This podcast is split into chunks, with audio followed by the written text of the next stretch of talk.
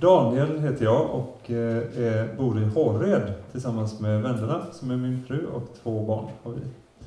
Och jag var tidigare i Partille församling i Furulundskyrkan och det är några av er som är därifrån också. Det är väldigt roligt att se er. Jag har varit präst i eh, sex år. Kommer från Ytterby från början. Det ligger i Kungälvs kommun. Och så pluggade jag i Lund och i Tübingen som ligger i Stuttgart ungefär. Så det är jag. Eh, lite om mig i alla fall, och vad som kan vara intressant utifrån vad jag ska göra här. Men det är inte mig vi ska prata om, utan om Jesus och Kolosserbrevet. Så jag tänker att vi, vi börjar med det nu. Ni har biblar med er, de flesta kanske, på olika sätt, i mobilen eller med eh, en vanlig bibel. Men jag tänker att vi ska börja väldigt grundläggande i, i detta. Alltså oerhört grundläggande. Varför samlas vi här eh, 1950 år kanske, ungefär efter att Paulus har skrivit ett brev, ett antikt brev. Eh, och så samlas vi här och, och ja, spenderar delar av vår semester och, och satsar ändå lite grann på att, på att läsa ett antikt brev. Vad, vad är poängen? Varför gör vi det?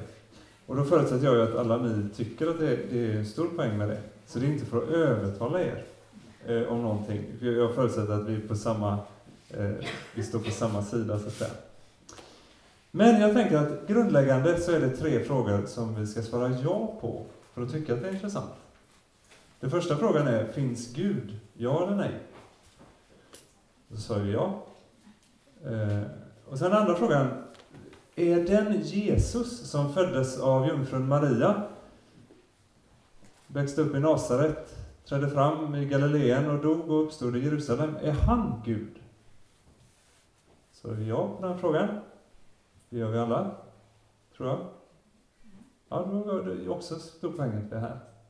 Så den tredje, tredje frågan som nu är jätteviktig, det är utvalde Jesus Paulus till apostel? Så ja på den frågan. Så kan vi frimodigt läsa Kolosserbrevet och tänka, här är Guds ord till oss. Nu, som vi får läsa och ta till oss, med längtande och öppna hjärtan.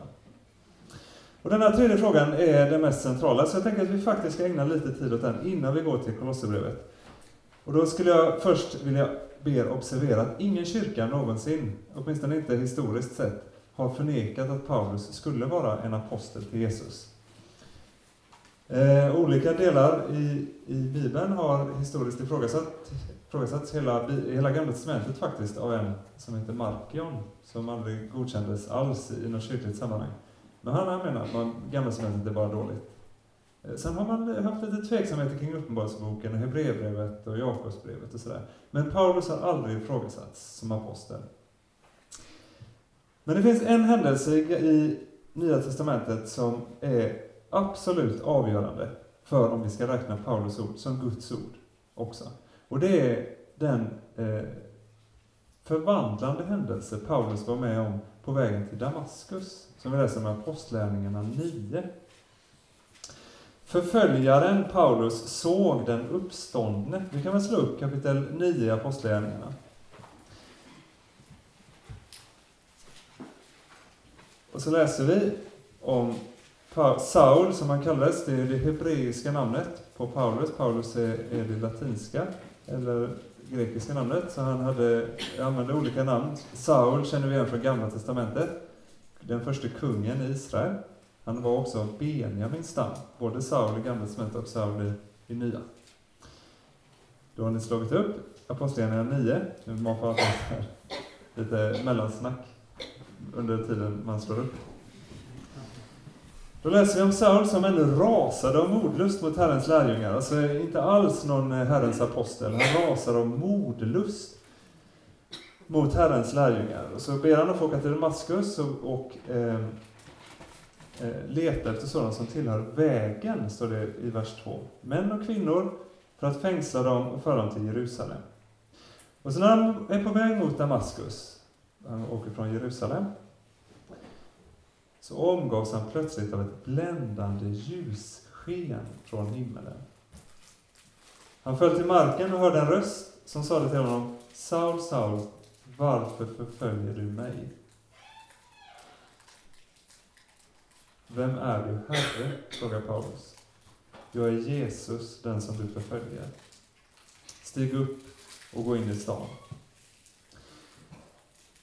Det här är en fullständigt förvandlande händelse för Paulus. Alltså han tvärvänder på alla sätt, på alla plan.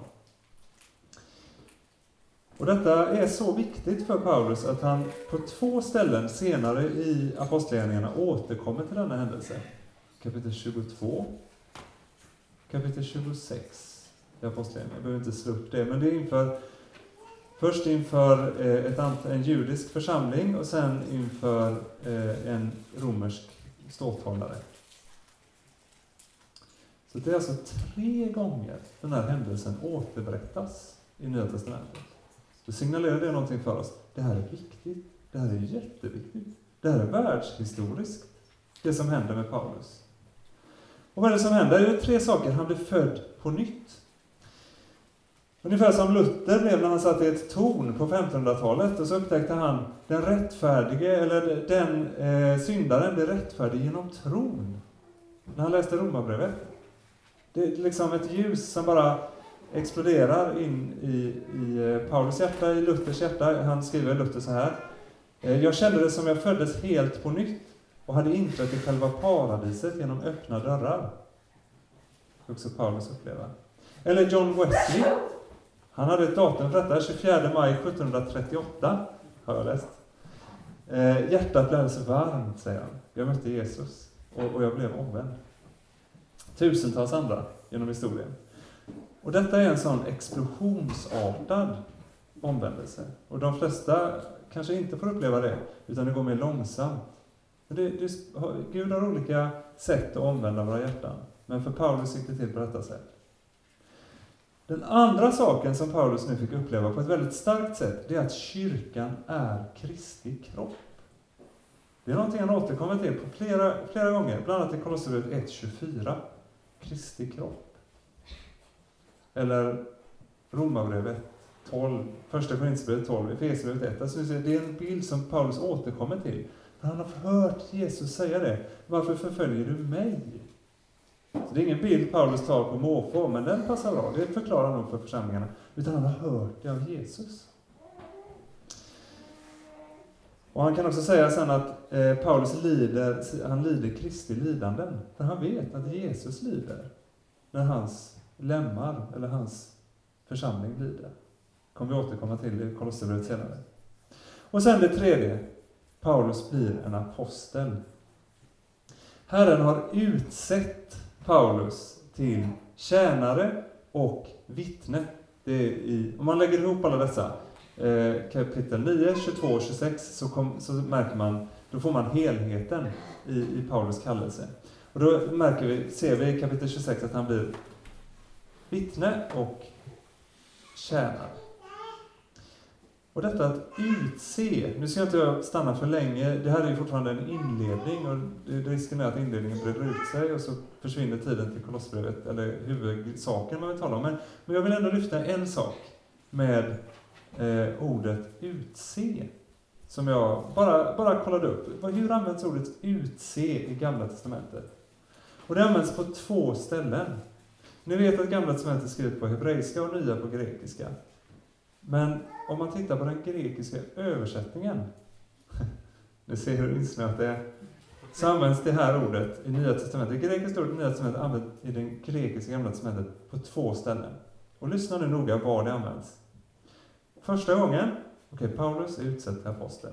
Första gången det används i Gamla Testamentet, det är i Andra Moseboken 4. Då rasslar det till, och så tänker man Mose, som kallades till vad? Jo, till den, den största profeten av dem alla i Gamla Testamentet. Mose hade utsetts av Gud att vara språkrör i Egypten för farao och sen leda folket ut ur Egypten och få ta emot lagen på Sinai. Aha, är det så viktigt det som händer med Paulus? Att det ska kunna jämföras med Mose? Och sen den andra gången det, det används, det är när, i Josua bok när Josua ska utse tolv stycken, utse är ordet, alltså, ordet utse. Herren utsåg Mose och, och Josua utser tolv stycken som ska bära arken in i Kana. När de står inför landet och så har de Jordan framför sig och så ska de dela Jordan och så ska de gå in i landet. Och de tolv som ska bära arken, de utses till detta speciella uppdrag. Ni märker, Paulus är i ett gott sällskap. I ett, eh, liksom ett, ett sällskap som handlar om att ge Guds ord, att vara Guds språkrör, att vara Guds apostel. Och det används också om Mose i Gamla Testamentet, apostel. Och det betyder utsänd med fullmakt. Apostel. Utsedd att tala Jesu ord. Alltså skulle jag vara en apostel åt Karl den 16 Gustav, så skulle jag kunna säga så här, Karl den, Gustav, Karl den 16 Gustav säger, ta av er skorna. Och då skulle det inte vara jag som säger det, utan det skulle vara våran kung som säger det. Är ni med mig? Så det är på den nivån, det som Paulus blir utsedd till. Så han blir, han blir kristen, Paulus, denna händelse, och han får insikter, han förstår Kristi kropp, och han blir en apostel, nummer 13, hedningarnas apostel. Och bara för att eh, vara pedagogisk så har jag tryckt en liten lapp. Vi har här en kolon och påse. Eh, eller, jo, jo, jag har tryckt upp en lapp och texten är inte från mig utan från en person som heter eh, Hans Joakim Eckstein. Hörnsten betyder det.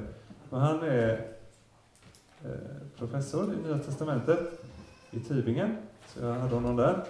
Och jag tycker personligen att det är väldigt, väldigt bra, det, den bild han ger här. Eh, ja, vi kan skicka runt. Ja, jag har ansträngt mig och försökt skriva det på svenska, det mesta.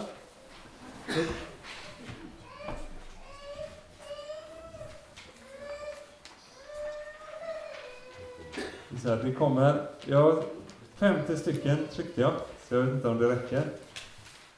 Kanske. Vi läser Guds ord. Eh, när vi läser Paulus. Det är det som är poängen med den här sidan av eh, pappret.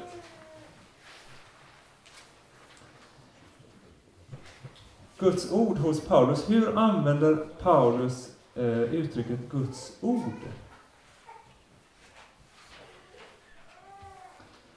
Och då fanns det när den här, ja, extra, och, och, ja, jag vet inte hur, ni kommer kanske aldrig läsa något om honom, men han, utanför huset där vi satt så fanns det en fontän. Och då var det en sån här fontän där det är en liten eh, skål längst upp, och så blir det en lite större skål under, och sen en ännu större skål, och så un, allra underst finns liksom en jätteskål. Och så kommer vattnet där uppe, och när den översta skålen är, är full, så rinner det över, så hamnar det i nästa skål. Och sen när den är full så rinner det över, så hamnar det i den tredje skålen. Ni förstår bilden? Ja. Och det är så här, Guds ord i den mest liksom grundläggande meningen, mest ja, eh, centrummeningen, det är, det är Jesus Kristus själv. Han är Guds ord. Alltså vi tror inte att Bibeln eh, har dött för oss och uppstått, vi tror på Jesus. Han har uppstått. Han har dött och uppstått för oss. Det är han som frälser oss. Det är honom vår tro riktar sig mot. Det är han som är eh, vår, vår mästare, vår Herre. Och han är Guds ord. Jesus Kristus, Guds son. Och han kallas i Johannes 1 för ordet som var i begynnelsen Gud. Så jag, jag har lagt, lagt till där, eh, om ni lusläser denna sen, så har jag, jag har gjort små tillägg. Jag har skrivit Johannes 1, trots att det är Guds ord hos Paulus. Och det kommer ju inte från Eckstein då. Men sen är det också evangelium. Paulus kallar evangeliet för Guds ord. Och då är det själva händelsen. Då kan ni se noterna där sen, om ni vill. Vi ska inte stanna för mycket i detta. Men sen är också det som apostlarna skriver. Ni ser, vattnet rinner från Jesus, kommer det till själva händelsen och sen kommer det till apostlarnas vittnesbörd. Det är Guds ord. Och det är precis samma vatten som kommer från Jesus själv. Och sen den tredje nivån som Paulus också skriver om, det är förkunnelsen, en predikan. Alltså som vi hör i våra hemförsamlingar, kan vara Guds ord till oss. Och som eh, drabbar våra hjärtan och väcker tron. Kanske någon av er har upplevt hur man, hur man lyssnar på en predikan så känner man men det här är ju Jesus ord, rakt till mig. Sen finns det en mycket viktig sak i, eh, i den här bilden och det är att som förkunnare så kan man aldrig hoppa över eh, en nivå. Alltså man kan tänka så här, jag skulle vilja få lite information, jag, jag, jag har information direkt från Jesus som jag kan ge. Ja, men det kan man inte, utan man har bara apostlarnas vittnesbörd att ta emot Jesus ifrån. Och det gör att det, det är därför man brukar kalla Bibeln för instrument, ett nådemedel. Vi har ingen annan, vi har ingen annan tillgång till Jesus eh, än ordet. Ja, vi har ju naturligtvis att vi umgås med honom, han bor i våra hjärtan. Men, men om vi ska uttala någonting, säga någonting om Jesus, det här tror vi om Jesus, då har vi ordet att utgå ifrån. Eh, andra sidan, nu måste vi lämna detta. Jag, jag vill bara liksom styrka er i, i tron på ordet, på Guds ord. Paulus ord är Jesu ord och vi har ingen, ja, ja det är till och med så att Paulus ord är de, det första nedskrivna vittnesbördet om Jesus. Evangelierna, när Paulus skriver sina brev, var inte skrivna än. För Paulus är de äldsta texterna, det äldsta apostoliska vittnesbördet vi har om Jesus. Och plus Jakob också. På andra sidan har vi en Paulus-kronologi. Det är också från Eckstein. Och der aus Glauben gerechte wird leben. Eh, ser ni att boken heter? Skönt att slippa läsa den, eller hur? eh, det betyder den eh, genom tron rättfärdige kommer att leva. Paulus föddes före år 10, för han sig nämligen en åldrad Paulus i Filemon som är författat år 60 cirka. Och det betyder att han var över 50 år gammal då. Eh, sen kan ni själva läsa, om ni är intresserade av Paulus kan ni läsa igenom detta. Jag har tryckt ut det för att slippa berätta det, faktiskt. Eh, men där ser ni hur, vad som är Paulus familjesituation, vad man ska kunna veta om honom. Han har minst en syster till exempel. Ehm, han blir kallad till Jesus. En sak som kan, jag vill betona för er, det är att han, hans omvändelse sker, som ni ser, år 32 kanske. Det är ju alltid gissningar. Sen är det inte förrän år 43 eller 44 som Paulus börjar sina missionsresor. Alltså tio år senare. Tio år har Paulus att smälta omvändelsen till Jesus. Det är inte så att han direkt bara nu, yes, ut och, missionera, utan han är först tre år i Arabiens öken kanske. Åtminstone tre år, det är Arabien i detta sammanhang utanför Damaskus. Och sen åker han hem till Tarsus och tänker jag är slut, jag, jag har ingenting mer att ge. Jag har förföljt Herrens församling. Och så bor han hemma i Tarsus som ligger i Turkiet i ett antal år innan, eh, innan han eh, blir kallad av de andra apostlarna faktiskt att börja missionera. Men sen hamnar han i Rom till slut, som ni ser längst ner. Han eh, hamnar där och så skriver han, är han fångenskap i två år. Och i Rom är han relativt fri. Det är ungefär som en fotboja kan man säga han har. Så han kan röra sig lite grann, han har en lägenhet som han ska kunna vara i. Han kan träffa människor, ta emot saker. Det står om det i Filipperbrevet 4.18. Och han kan skriva brev därifrån. Och han har vänner med sig. De som nämns i Kolosserbrevet är Tykikos, Epafras, Onesimus, Arkippos, Lukas, Demas, Timoteus och Markus. Ja, massa namn. Han kan träffa vänner. Han är inte ensam. De är ett, ett gäng av eh, missionärer och eh, kristna förkunnare som vill sprida budskapet om Herren Jesus Kristus. Och så sitter de där, säkert med daglig böngemenskap. De ber saltaren tillsammans. De ber att Herren ska styrka församlingen de har grundat runt om i romarriket. Paulus har mycket medvetet besökt de största städerna, Efesus, Korint, Aten eh, och nu är han i Rom. Och så ber de för alla små församlingar som var mer eller mindre svaga där ute. Kolosse var en stad Paulus inte hade varit i, men han hade blivit eh, genom Epafras kristnad, eh, en, bildats en kristen församling ska jag säga. Den ligger cirka 16 mil inåt landet från Efesus räknat. Eh, Efesos ligger vid kusten av Turkiet idag. Eh, och där... Eh, ja. Jag vet inte hur intressant det var bergigt, det var mycket får. De ägnade sig åt eh, eh, eh sån här eh, eh, färgning av ull och så. Men sen förstördes Kolosserbrevet. Eller Koloss, eh, själva stan förstördes. Bara ett par år efter att Paulus har skrivit detta, så det finns idag ingenting kvar av den. Det är, ja, sorgligt och samtidigt faktiskt ganska rannsakande. Vad var en så fullständigt kristen, en av de första kristna församlingarna som verkligen tagit emot Guds ord på primärsätt, eh, finns inte längre. Så det är en, en kamp i världen att bevara tron. Paulus hade själv inte varit i Kolosser, det är en viktig sak. Eh, utan som sagt, Epafras hade grundat eh, församlingen. Och nu hade han kommit till Rom, Epafras, och berättade, rapporter från Kolosse. Och så delade han frivilligt ett tag, det står i Kolosserbrevet 1 och 4 eh, om, om detta. Paulus, han delade Paulus fångenskap frivilligt. Mycket positivt fanns att berätta om, om den här församlingen. De bevarade sin tro trots motstånd. Eh, och de hade förtröstan på Herren. Men så fanns det också en del orosmoln.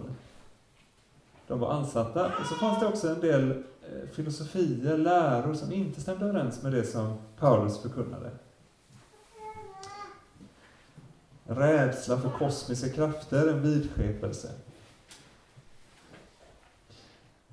Och det, fanns, det var till och med så starkt att Epafras var lite orolig att eh, församlingen skulle eh, sugas upp, assimileras med den här eh, nya konstiga tron som bildades. Och när Paulus får höra detta av Epafras så inser han att jag, det enda medel jag kan göra här, för jag kan inte åka, åka och hälsa på församlingen, men jag kan skriva ett brev. Och så gör Paulus det. Han vill komma i direkt förbindelse med församlingen som han aldrig har träffat och så vill han hjälpa dem i deras eh, tro. Motverka en förfalskad kristendom. Och sen frågar han sin medarbetare Timoteus, skulle du vilja hjälpa mig att skriva detta brevet? Timoteus svarar, om du tror att jag klarar det så hjälper jag dig gärna. Och så får Timoteus vara med och skriva brevet. Och så börjar de att be Timoteus Paulus. De, de knäpper händerna och så ber de den helige Ande att fylla dem när de ska skriva detta brevet. För de vet att när, när det tas emot så kommer det att tas emot som Guds ord för Paulus, en apostel. Och det erkänns han som av alla kristna församlingar. Och det gör också Paulus ödmjuk och beroende av den helige Ande. Han vet till och med att de här orden han skriver skulle kunna bli tonsatta och förvandlade till lovsånger och kunna användas i böner i församlingen. Och så börjar de skriva, och de skriver på grekiska.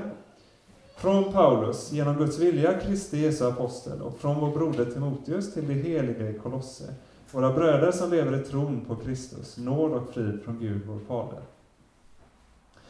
Och den som håller i pennan är sannolikt Timoteus, för när de kommer fram till slutet och de har författat på, jag vet inte hur lång tid det kan ha tagit, om de liksom pausade ibland för bön eller om de skrev allt i ett streck. Och så när, när de är framme på slutet så säger Paulus, nu, nu vill jag ta pennan. Kan jag få den? Och så skriver Paulus, här skriver jag Paulus med egen hand, min hälsning med egen hand. Glöm inte mina bojor. Tänk på min, min fångenskap, menar han med det. Nåd åt er alla. Så kan de liksom lägga bort pennan och så avslut, Nu har de skrivit ett brev. Fyra kapitel eh, som de hoppas ska hjälpa församlingen i Kolosse. Och för den samlade sommarlägret i, på Hjälmared. Då ska de skicka iväg brevet och då behöver de en person som de kan lita på. Någon som kommer att bevara det i sitt hjärta, eh, alltså konkret nu som tar det här brevet och, och gömmer det och inte tappar bort det, inte lägger till en massa saker, utan verkligen, behåller, verkligen lämnar över det så som Paulus och Timoteus har skrivit det. Och en person som Paulus kan lita på, det är Tykikos. Jag vet inte mycket om honom, men han har förtroendet att bära Paulus brev till Kolosse. Samma brevbärare har Efesierbrevet, och eftersom man landade i Efesus innan man kommer till Kolosse kan man tänka sig att det var till och med med på samma båtresa. Onesimus gör sällskap. Onesimus är en, en slav som kommer från Kolosse och han ska återvända hem. För Paulus har övertygat honom om att han bör göra det. Och så har han med sig också ett brev till sin eh, ägare, han var slav, Filemon. Så kanske var det så att på samma båtresa fanns tre nytestamentliga brev. Efesierbrevet, Filemonbrevet och Kolosserbrevet. Och så går de på en av båtarna som går mellan Rom och Efesus. Och väl framme i Efesus kan de överlämna Efesierbrevet till församlingen där och sen tar de en åsna eller, en, eller går vidare 16 mil, det är en rätt rejäl sträcka. Eh, men det är enkelt, det är en E6, E6, en riksväg i Lykusdalen. Så de hamnar till slut ändå relativt enkelt i Kolosse.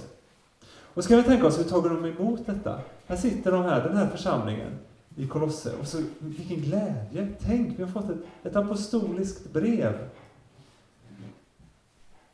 Så ser man framåt det, vilken dag kommer det fram? Måndag kanske, så får de höra, sprider sig ryktet. På söndag, då ska vi träffas. Och då ska vi läsa detta brevet. Kanske hemma hos Filemon, för han hade förmodligen en husförsamling där. Eller Nymfas, han nämns i Kolosserbrevet. Eller hon. Sen när söndagen kom så hälsades alla välkomna av församlingsledaren. där var fåraherdar, köpmän, många slavar som kom till tro. Kvinnor från alla samhällsklasser. Så sjöng de lovsånger, både gamla ur Saltaren och nykomponerade hymner till Jesus. Och så kanske var det Arkippus som nämns, eh, som församlingsledare steg upp. Eh, och så hälsar han församlingen välkommen. Och så säger han, nu kära vänner, nu ska vi läsa Paulus brev till oss. Nu ska vi höra vad Paulus har skrivit. Och då tänker jag att vi gör det, också vi.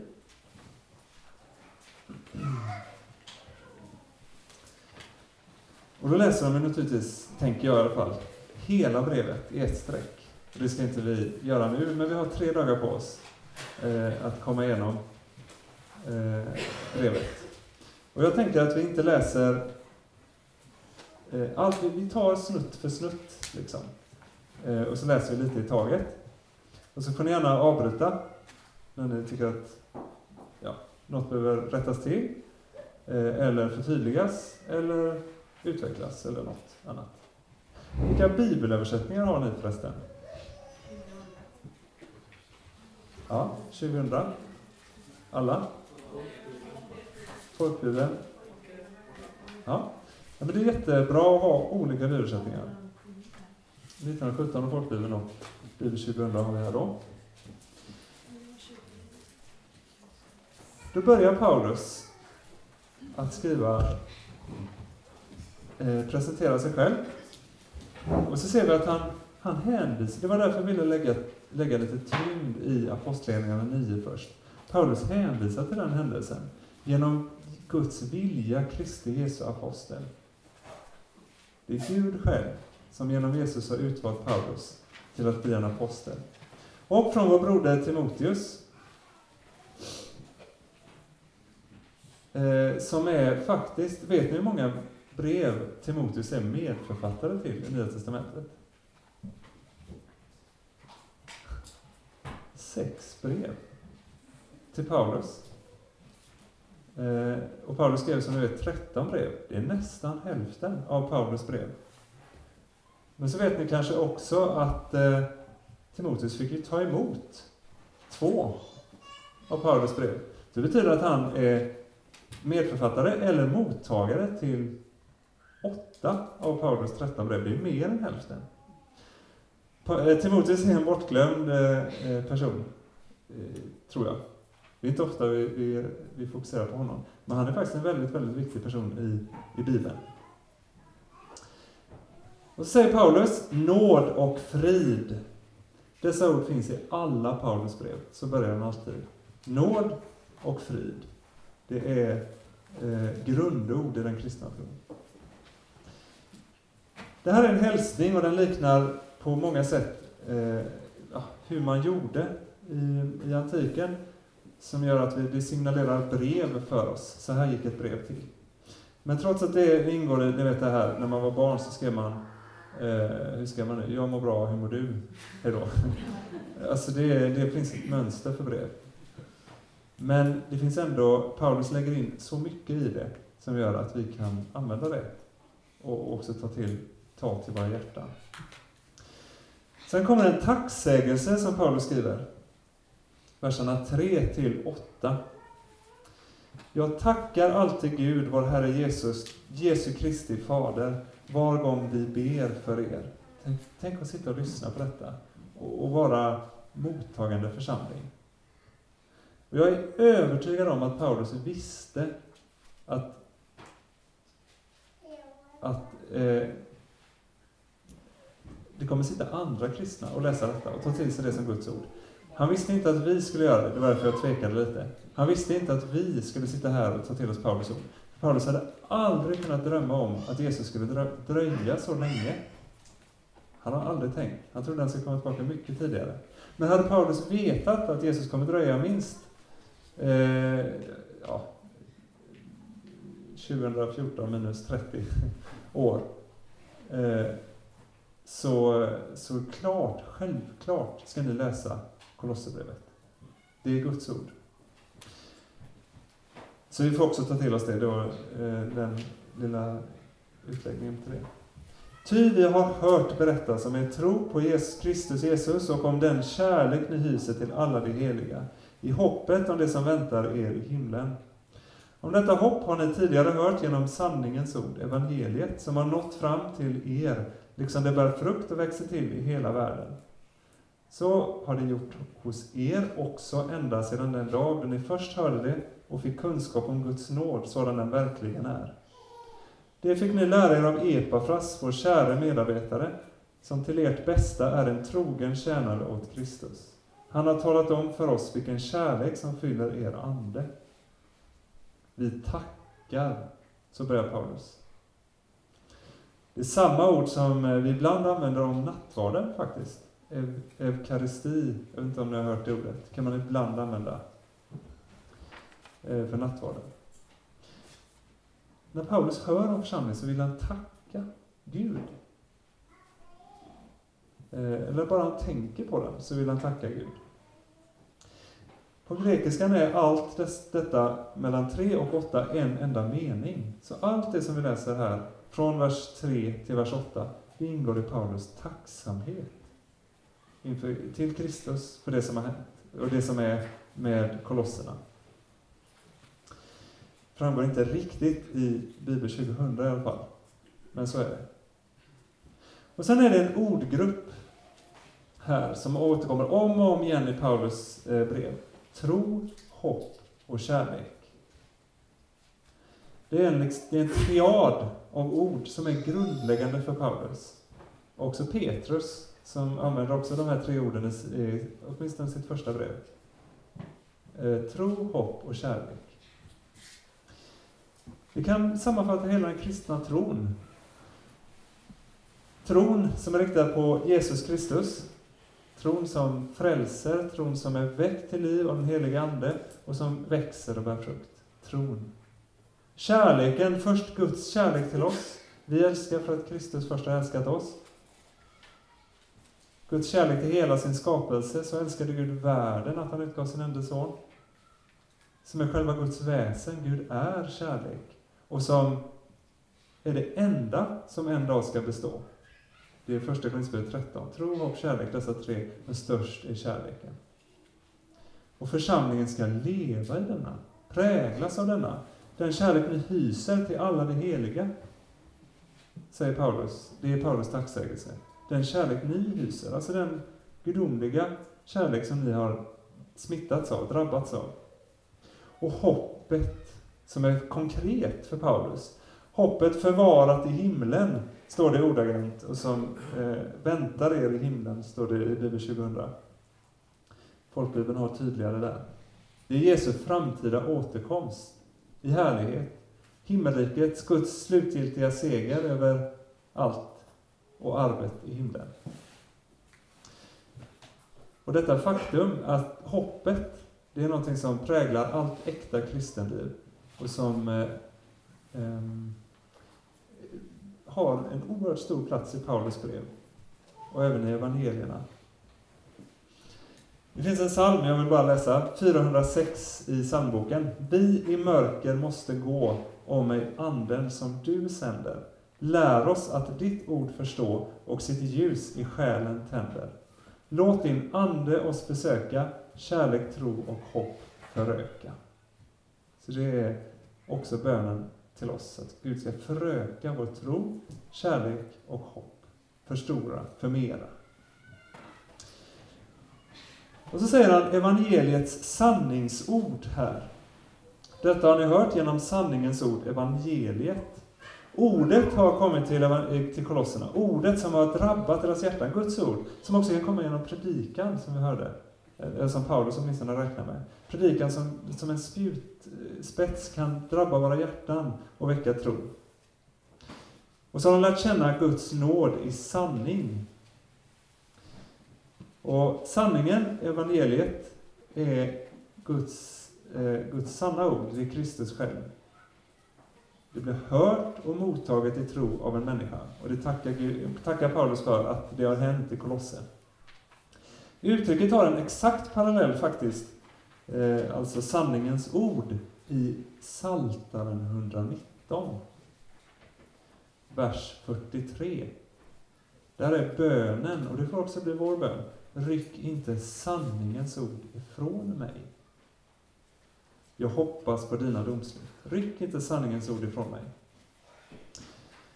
Men detta sanningens ord som eh, i Kristus har blivit fullbordat, Psaltaren skrevs ju före Kristus, på sitt, här får sanningens ord sitt fulla uttryck i Jesus Kristus. Eh, den fullkomliga uppenbarelsen av Guds sanning. Jag är vägen, sanningen och livet, minns vi Jesu ord. Och det som händer i Kolossen nu, det är att det växer. På samma sätt som i resten av världen. Bär frukt och växer. Och så lär de känna Guds nåd som den verkligen är. Det är vers 6 här. Guds nåd, kunskap om Guds nåd sådan den verkligen är. Guds nåd i sanning är det ordagranna uttrycket. Guds nåd i sanning. Nåden, vad är nåd? Nåd är Guds välvilja mot hela skapelsen, mot mänskligheten. Det heter chesed på hebreiska, det som flödar över, det som är gratis, det som eh, vi får av Gud. Som han har verkat genom Jesu död och uppståndelse. Nåden är en oförtjänt gåva som vi får ta emot. Gud kräver ingenting tillbaka, utan vill att vi av nåd tar emot. Ungefär som när vi ger våra barn en födelsedagspresent. Vi vill inte att de eh, diskar, bara för att, så, så ger vi dem en födelsedagspresent. Vi, vi ger dem den för att de ska ta emot den. Vi skulle nästan bli lite stötta om barnet tar emot sin födelsedagspresent och säger eh, Vad vill du att jag ska göra för dig? Men, men tro, du, du förstår, det är nåd. Det, det är en gåva. Det, det är den här, nåden är Guds välvilja. Men nåden innebär också att en förvandling av människans situation. Nåden ska få växa i människan. Ett, eh, gestalt, gestaltas i ett nytt liv, bära frukt. Ni ser orden, bära frukt, växa, som Paulus använder. Sånt som spirar och lever. Eh, grönska, andning, friskhet. Det, det är det vi ska börja tänka på när Paulus använder, väljer att använda de här orden. Anden verkar tro, och där anden är, där växer tron, spirar tron. Du sänder din ande, då skapas jorden ny, står det i psalm 103. Och sen Guds nåd som den verkligen är, Guds nåd i sanning. Det innebär att nåden skulle kunna missuppfattas. Annars skulle väl inte Paulus uttryckt sig så här, om man inte hade förstått att det här skulle kunna missuppfattas. Paulus gläder sig över att de har uppfattat nåden, fått kunskap om nåden sådan den verkligen är. Då kan vi tänka oss missuppfattningar ändå. Eh, nåden jag, gör att jag kan leva hur jag vill. Gud har ingen eventuell åsikt om min livsstil eller vad jag gör. Mina livsval, mina synder. Gud bryr sig inte överhuvudtaget, för jag lever ju i nåd. Det är en missuppfattning. En annan missuppfattning skulle kunna vara att nåden kräver ett helgat liv. Jag har ingen del alls av nåden om jag inte eh, är perfekt som människa på alla vis, om jag aldrig syndar. Ja, det är också att missuppfatta nåden. Nåden har vi fått alldeles gratis och nåden ska genom den helige Ande verka i våra liv. Blomstring, växt, bära frukt. Typisk sak att eh, samtala med varandra. Och sen påminner Paulus om Epafras, medarbetaren, vår trogne diakon, står det faktiskt i alldeles ordagrant, är en trogen tjänare åt Kristus. Vi fortsätter läsa verserna 9 till 14 som är nästa avsnitt, del i detta. Eh, Kolosserbrevet 1, verserna 9 till 14. Från den dag då vi fick höra detta har vi därför ständigt bett för er. Vår bön är att ni ska fyllas av kunskap om Guds vilja med all andlig vishet och insikt, så att ni kan leva värdigt Herren och på allt sätt behaga honom med alla slags goda gärningar, när ni bär frukt och växer till i kunskapen om Gud. Hans härlighetskraft ska på allt sätt ge er styrka att alltid och med glädje vara uthålliga och tålmodiga. Och ni ska tacka Fadern som har gjort er värdiga att få del i det arv som väntar det heliga i ljuset. Han har räddat oss ur mörkrets välde och fört oss in i sin älskade Sons rike. Och genom Sonen har vi friköpts och fått förlåtelse för våra synder. Sen kommer en, eh, ett avsnitt som är en Kristushymn som vi ska ta för sig. Paulus har nu tackat för det som låg bakåt, tacksägelsen. Han, han har fått höra från Epafras, hur är det? Och så tackar han Gud för det. Och så skriver han också ner sin tacksägelse, så de, de kan läsa hur tackar Paulus. Nu ber han för församlingen framåt. Eh, och så ber han att detta ska fortsätta att växa och verka i församlingen, det som redan har påbörjats. Han använder samma ord, återkommer ju igen. Bära frukt, växa eh, och så. Eh, I vers 10 hittar ni det. De ska fullkomnas i tron, fyllas av kunskap, vishet och insikt, leva värdigt Herren, bära frukt och växa. Det är, det är ord som återkommer om och om igen.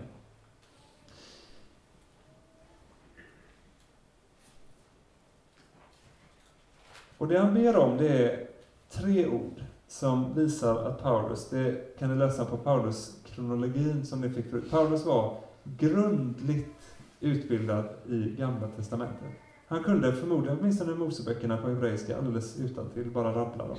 Man sa eh, Elohim, och då sa han, eh, och bara fortsatte han, det var de första orden i, i Gamla Testamentet. Så kunde han rabbla hela, alla Moseböckerna, alldeles säkert. Och här ser vi, eh, här har vi en, en typiskt ställe där Paulus eh, använder kunskapen om Gamla Testamentet och hebreiska när han använder orden kunskap, vishet och insikt.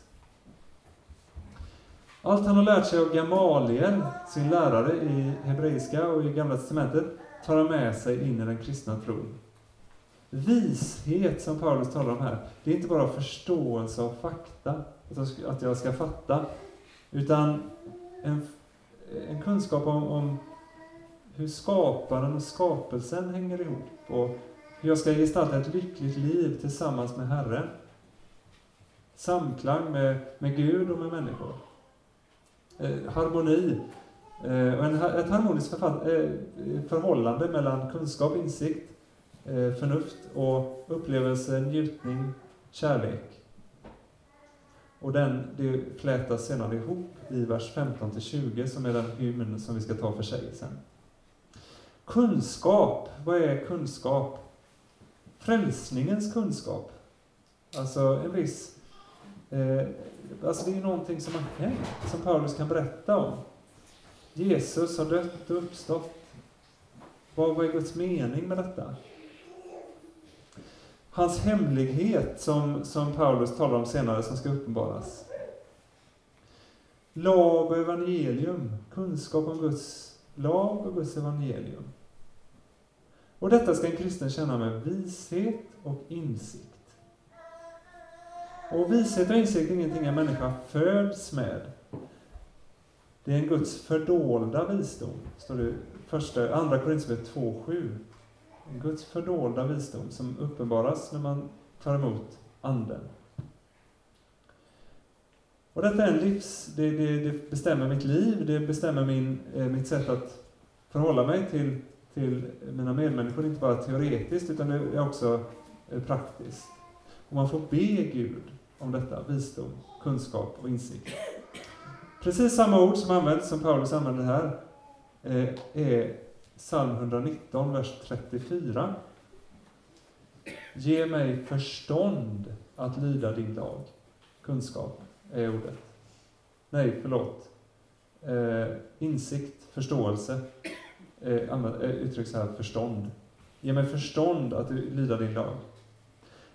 Och Jakob, om någon av er brister i vishet, vishet, ska han be till Gud som ger åt alla utan förbehåll eller förebråelse, och han ska få vad han ber. Inte födda med det, men Gud vill ge in kunskap, vishet och insikt. Och detta leder till att vilja leva värdigt, säger Paulus.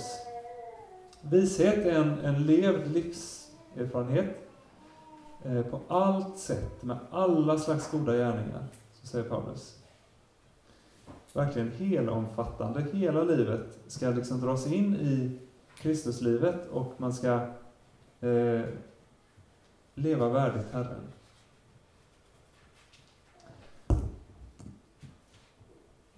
Orden vishet och insikt används också i psalm 111, vers 10. Skriv upp det och så mediterar ni över dem, det, den versen, om ni vill. Att frukta Herren är vishetens begynnelse. Insikt vinner det som gör hans vilja. Här har vi sambandet kunskap och sen den levda, eh, det levda livet tillsammans med Gud. Att frukta Herren är vishetens begynnelse. Insikt vinner det som gör hans vilja.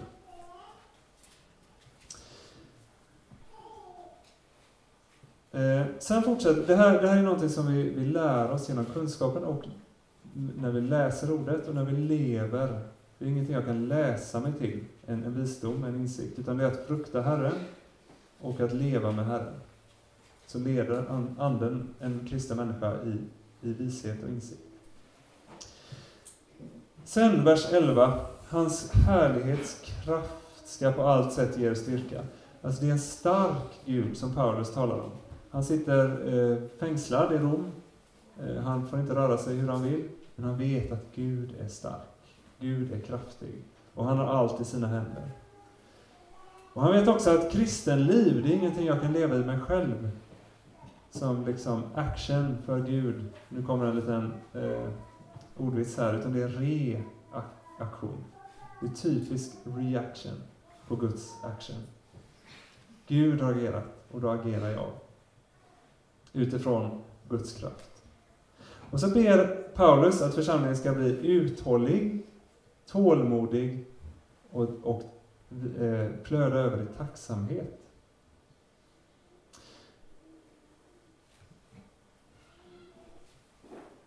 Det är rätt vanliga begrepp hos Paulus, uthållighet och tålmodighet.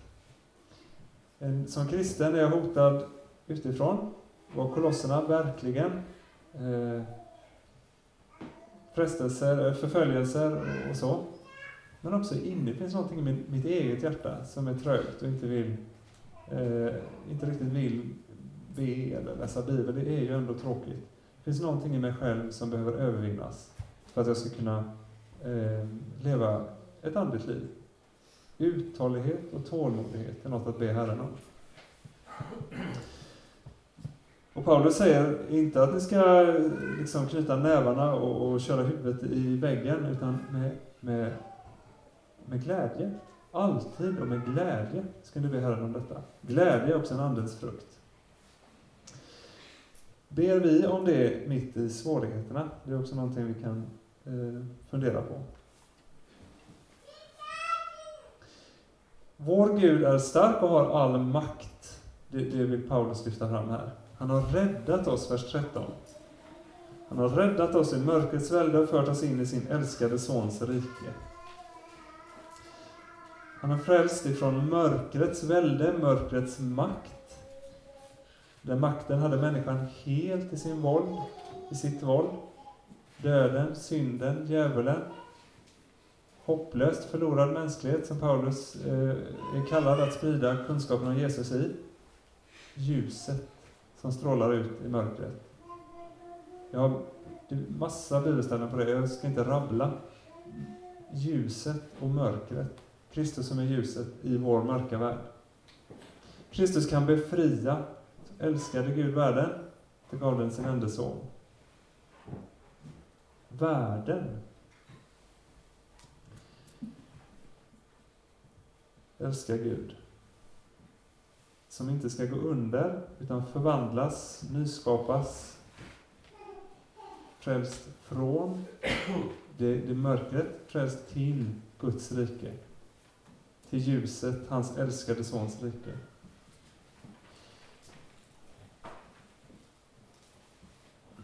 Mm. Och då får den kristne ett arv i himlen. Det är ett arv, det är vers 12 här. Får del i det arv som väntar det heliga ljuset. Och denna förväntan som vi ser, det liksom, ligger som en underton i allt Paulus säger. Allt Paulus skriver. Han vet att det ger honom styrka, kraft. Kristus har all makt. Nu, nu sitter han i fängelse i Rom. Nu är kolosserna ut, utsatta för hårt förtryck. Men det finns ett arv i himlen. Det finns ett hopp. Det finns en eh, poäng i att lyfta fram sånger man känner igen. Alltså till exempel eh, citera i en predikan, i ett brev, kanske någon har skrivit i ett mejl, eh, skriva Eh, om man nu ska skriva ett mejl, som var försöka bygga upp någon, trösta någon som är ledsen eller bygga upp någons tro eller sådär. Att citera någonting den människan kan. Sjunga en psalm så här, till exempel. Eller, jo men, minns vi var på ett, eh, ett möte tillsammans och så sjöng vi Min Jesus, min Herre. Minns du det? Och så citerar man den och sen så skriver man det som det handlar om i, i mejlet. Precis så gör Paulus i Kolosserbrevet alldeles sannolikt. Och det är verserna 20, eller 15 till 20 i eh, kapitel 1. Bojerts kallar de här eh, verserna för ett huvudstycke för all Kristustro. Finns det några verser man ska lära sig utan till i Kolosserbrevet, så är det dessa. Kanske från vers 13 han har räddat oss i mörkrets välde, och sen fram till vers 20. Eh, det är, man har på senare tid upptäckt att det skulle kunna vara en hymn som Paulus citerar. Det finns ju ett antal sådana, till exempel om någon av er var på Laudes. Eh, jag hade tänkt, men jag hittade inte vad den skulle vara. Så ber man där eh, Ben Benedictus, brukar man säga, för att den börjar så på latin.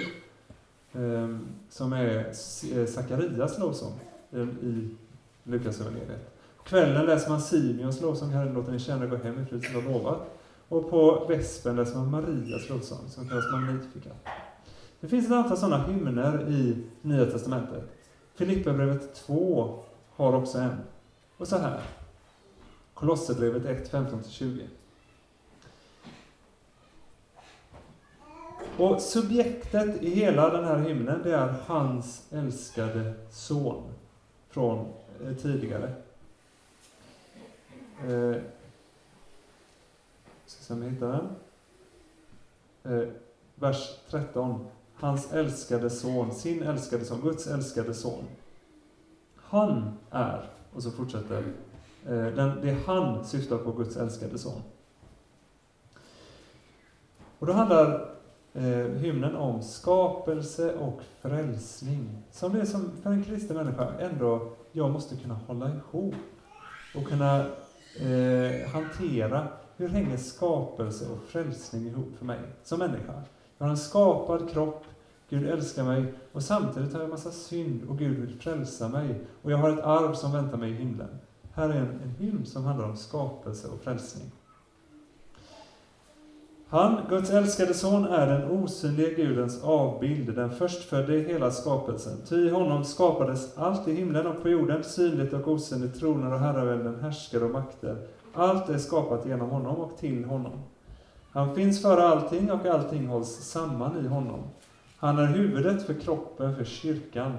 Han som är begynnelsen, förstfödd från de döda, till att överallt vara den främste. Ty Gud beslöt att låta all fullhet bo i honom och att genom hans blod på korset stifta fred och försona allt med sig, genom honom och till honom, allt på jorden och allt i himlen. Här, återigen får vi här ett prov på eh, Paulus eh, alltså fenomenala kunskap om Gamla Testamentet. Genom honom och till honom skapades allt.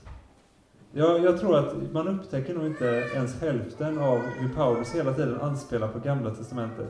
Hur han är så helt, helt eh, hebreisk. Jag, jag tror att det är en stor rikedom att vi har börjat upptäcka kristendomens judiska rötter, som vi hörde om igår kväll. Eh, Martin Jonsson berättade ju om eh, Tzitzit som finns på eh, bönesjalarna. Man kan säga att genom honom, han är en osynlig Gudens avbild, är en kommentar till Bibelns första vers. I begynnelsen skapade Gud himmel och jord. I honom skapades allt i himlen och på jorden. I honom, vad menar Paulus med det? Bereshit bara Elohim hashamayim vet haret. Så börjar första Moseboken. Bereshit rosh. Det betyder begynnelse. Det betyder också huvud, faktiskt. Om du ska berätta att du har ont i huvudet så säger man något med rosh. Jag vet inte om man säger det. Och Paulus säger här, i honom, i huvudet, i Kristus skapades allt. Paulus läser Kristus i det andra ordet i, i eh, Första Moseboken.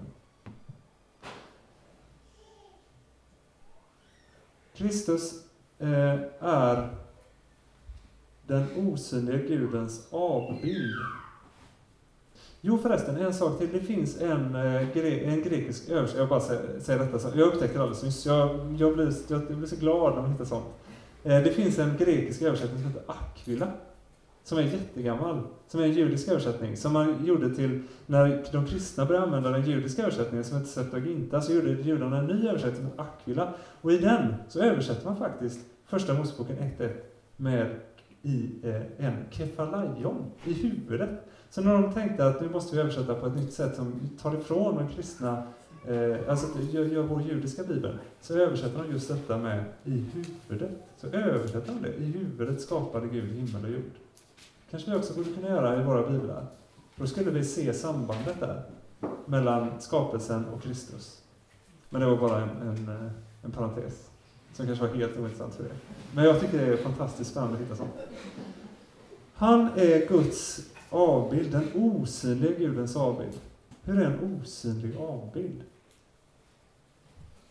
Jesus, sonen av evighet, är Guds faderns avbild, inte skapad, är eh, inte skapad utan född av evighet.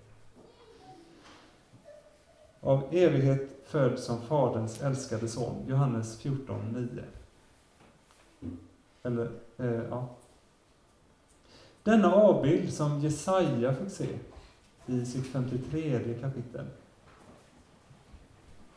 Eller David i sitt, sin, sin 22 kapitlet av Saltaren. Eh, Kristus är utstrålningen av Guds härlighet, en avbild av hans väsen. Hebreerbrevet 1.3. Och skapelsen och bevarandet av skapelsen hänger ihop. Eh, som, som kristen menar vi det. Gud i Kristus skapades allt i himlen och på jorden. Eh, men, och Gud har inte bara lämnat den åt oss att förstöra eller förvalta, inte bara. Han har gett oss uppdraget att förvalta den, men han är också med i den ständigt aktiv, att skapelsen består, kan vi tacka Gud för. Vi är inte ensamma i en, i en uh, igångsatt universum som tickar på som en klocka som en gång har dragits upp, utan Gud är aktiv med oss i, i skapelsen.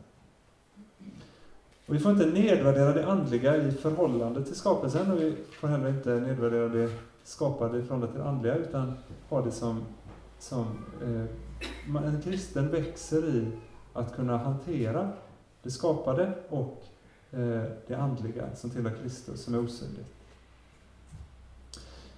Och allt skapat tillhör eh, Gud. Så ska jag se på mitt arbete, på min, min strumptvätt och när jag lagar mat. Alltså det, det, det tillhör Gud, det tillhör Guds skapelse. Någonting som är viktigt och värdefullt. Och detta är med hela skapelsen. Och detta gäller hela skapelsen. Det gäller ju varje människa också. Men så finns det, säger Paulus, eh, någonting särskilt. Gud är allestädes närvarande, Gud är överallt, uppehåller allt med sitt ord, ständigt. Men så har Kristus en särskild närvaro i sin kyrka. Så fortsätter hymnen, den andra delen. Och han är huvudet, han är huvudet för hela skapelsen, men han är också huvudet för kroppen.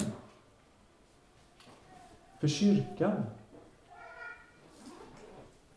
Det här kallar, kallar man Unio Mystica, en mystisk förening. Vi kommer komma tillbaka till det lite senare, i övermorgon faktiskt. Det beror på om min plan håller. Det vet man ju aldrig innan om man har sett Jönssonligan. Men eh, vi, vi hoppas det. Jag kan inte droppa ett sånt ord utan att senare förklara det. Och då kommer vi in här på den andra delen av hymnen och det är vers 18 och framåt. Han är huvudet för kroppen, för kyrkan. Han som är begynnelsen. Genom honom och till honom stiftade Gud fred och försonade allt med sig. Ordet blev kött och tog sin boning bland oss. Johannes 1.14. Efter inkarnationen blir Kristus den andra Adam. Den första Adam föll i synd, som var Guds avbild, men eh, förstörde, fördärvade det. Nu kommer den andra, avbild, andra Adam.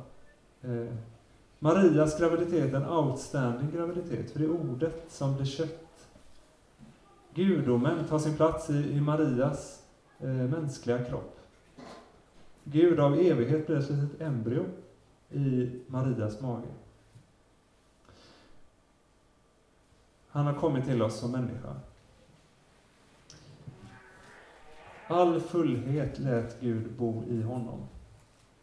Och i kyrkan lever Kristus med oss. Han räcker sig åt oss i sakramentet, i, i dopet, eh, ordet som kyrkan har fått att förvalta. Så denna andra halvan i, i hymnen här handlar om, om Gud som har blivit människa och dött för våra synder. Skapelse och frälsning hänger ihop, för det är en hymn, en, ena, en enhetlig hymn. hymn. Och här säger Bo Giertz i sin kommentar, förlåtelsens möjlighet var invävd i Guds plan redan från början.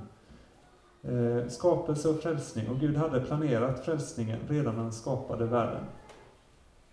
Det finns en vers, en svåröversatt vers. Nu hoppas jag att vi har lite tid ändå. Egentligen har jag inte det. Eh, jag försöker säga det snabbt. Uppenbarelseboken 13.8. Det finns en, en, en ganska svåröversatt vers i Bibeln. På ett sätt, om man översätter på ett sätt, som bara finns i noten, åtminstone till folkbibeln, så står det Lammet som är slaktat sedan tidens begynnelse. Det handlar om att ha sitt namn skrivet i Livets bok, hos lammet som är slaktat sedan tidens begynnelse. Skulle man kunna översätta det, den versen? Guds plan för skapelsen, där ingick frälsningen. Lammet är slaktat liksom redan före tidens början. Gud beräknade, det kommer kosta mig sonens liv. Eh, jag väljer att skapa ändå. Och det kan ju inte vi tänka oss. Vad, vad innebär det att vara, till, vara av evighet, utan vi har vår jordiska sätt att förstå saker. För vi, och vi har en början och ett slut. Men det gör ju att Jesaja kan se korset i Jesaja 53. Eller David, min Gud, min Gud, varför har du övergivit mig? i psalm 22. Det är någonting som är verkligt eh, för Kristus. Men om vi ska återvända till vårt jordiska perspektiv. Det här var, jag, jag skulle vilja borra djupare i det egentligen, men, men jag, jag, tror att ni har fått med er tillräckligt för att kunna ändå ha, eh, ha det i bakhuvudet och låta det landa någonstans. Ni har säkert hört det innan också. Uppenbarelseboken 13.8. Skapelsen och frälsningen. Gud beslöt att låta all fullhet bo i honom, har vi talat om. Nicenska trosbekännelsen har, eh, är ju författad utifrån detta stället. Känner till Nicenska trosbekännelsen? Eh, Guds enfödde son, född av Fadern för alltid, Gud av Gud, ljus av ljus, sann Gud av sann Gud, född och icke skapad. Eh, och försoningen är färdig, handling av Gud, fullbordad och drar med sig allt skapat. Det är det sista jag vill säga innan, eh, innan vi ska gå och hämta våra barn. I templet i Jerusalem så fanns, eh, tänkte rabbinerna, att i templet försonades hela världen. Så man hade en, en representant från skapelsens alla olika delar. Växter, djur, människor och sen eh, mineraler, alltså stenar och sånt som inte lever. Eh, växter, bröd, djur, man slaktade präster, människorna och sen hade man salt som stod för mineralen. Så det finns redan i templet, en, hela skapelsen ska finnas med representerad i templet. Och Kristus dör. Eh, och allt är försonat. Allt i himlen, allt på jorden.